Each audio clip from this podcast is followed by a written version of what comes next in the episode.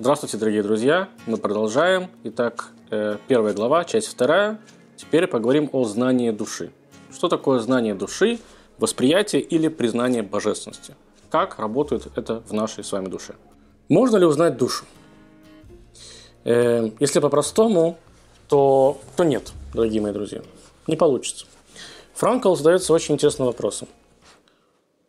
Душа, по мнению Франкла, и Бог – это одно и то же. Вот все спрашивают, докажи мне, что, что существует Бог. Франкл считает, что это невозможно. И он, более того, считает, что сам вопрос некорректный. Как можно доказать что-то, существование чего-то, что никогда не существовало? Никогда не существовало в каком смысле? Чтобы доказать, что когда-то где-то существовали какие-то животные, есть раскопки, находят какие-то кости, проводится анализ, исторические данные, тогда это можно доказать. Бога никто никогда не видел. Никто никогда не слышал в том смысле, в котором мы обычно да, слышим звуки.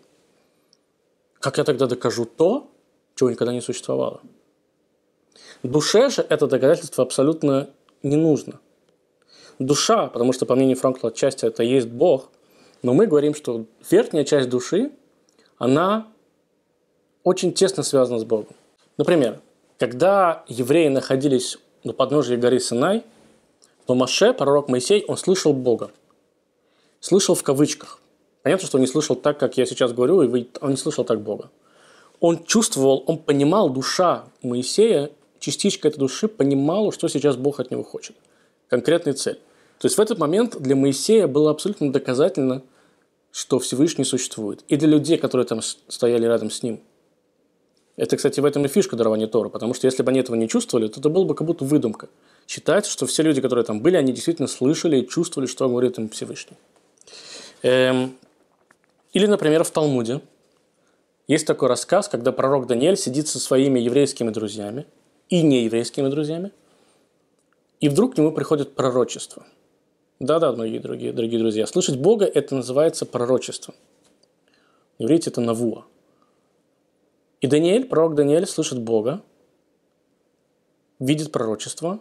Что происходит со всеми людьми, которые сидят вокруг него? Они убегают, рассыпаются. Почему они убегают, рассыпаются? Потому что, объясняет Талмуд, они понимали, что сейчас происходит что-то божественное. Они понимали, что Бог среди них, но они до конца не слышали и не осознавали, что Он хочет им сказать.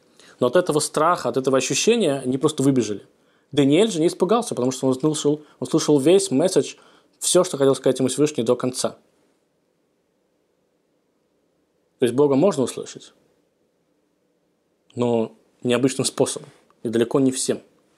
Нам известно, что все пророки, э, еврейские пророки, они э, слышали Бога в той или иной мере. И, кстати, когда Даниэль сидел своими друзьями, и там были в том числе и не евреи, это не имеет никакого значения. Выбежали все – Потому что в этом моменте равны все, как евреи и как неевреи.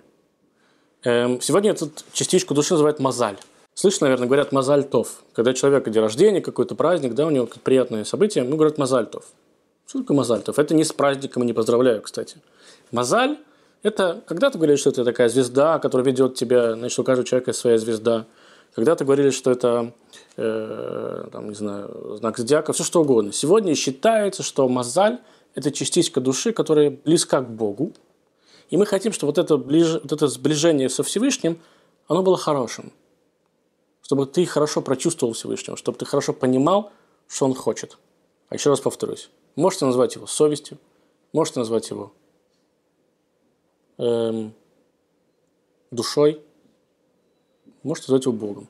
Нам известно, и в Кабале существует такая история, что у Всевышнего мы не сможем познать его никогда до конца, но мы сможем узнать его через, через некоторые аспекты, то есть проявления Всевышнего. Эм, эти проявления – это любовь, строгость, доброта, э, хесед, гвура, тиферет, так они еще называются в Кабале.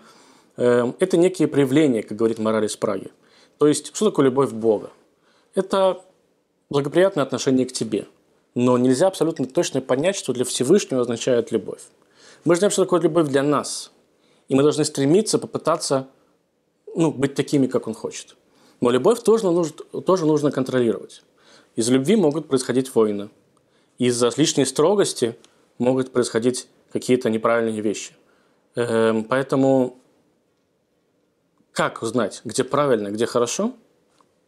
Это семь заповедей Ноха, которые как бы ни крути, но мы с вами видим, доказательно приняло все человечество.